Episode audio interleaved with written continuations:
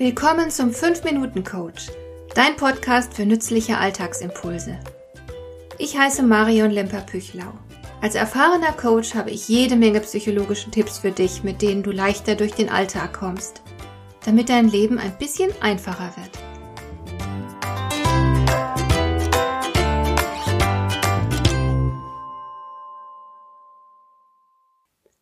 Vor einiger Zeit wurde ich von einer Freundin gefragt, ob ich sie auf eine Veranstaltung begleiten würde. Sie war ursprünglich mit einer anderen Freundin verabredet gewesen, aber die war dann doch verhindert und hatte abgesagt. Ich will da nicht alleine hingehen, hat meine Freundin gesagt und mich deshalb gebeten, sie zu begleiten.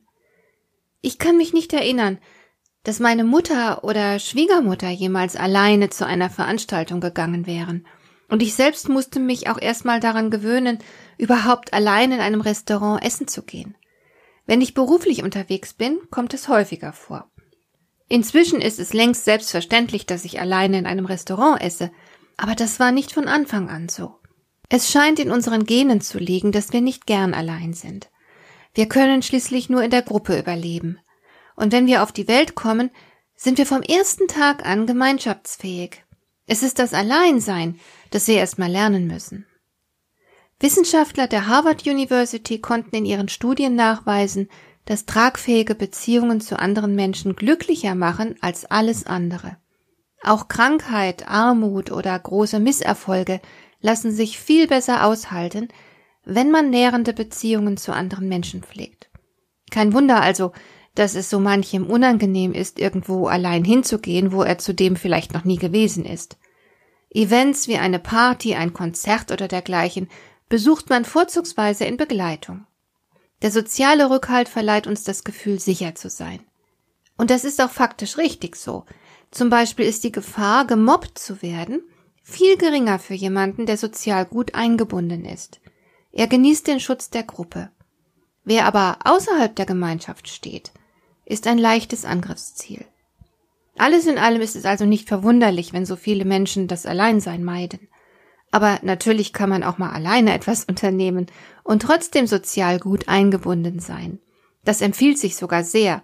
Wenn du beispielsweise alleine etwas unternimmst, wie einen Konzertbesuch, dann kannst du das Ereignis womöglich sehr viel intensiver genießen, weil du von niemandem abgelenkt wirst.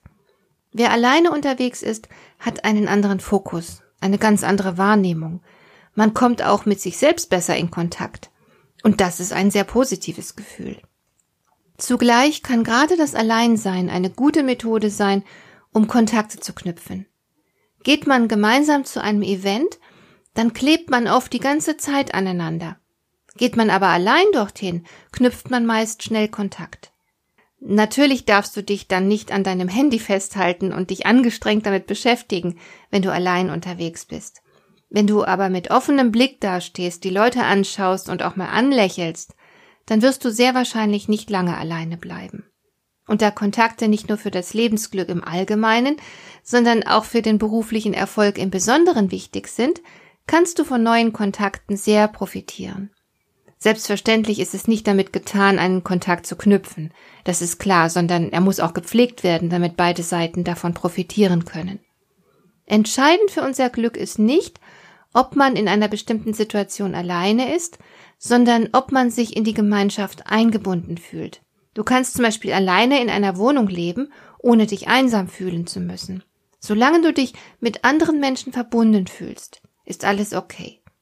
Es hat auf jeden Fall Vorteile, wenn man hin und wieder mal allein unterwegs ist.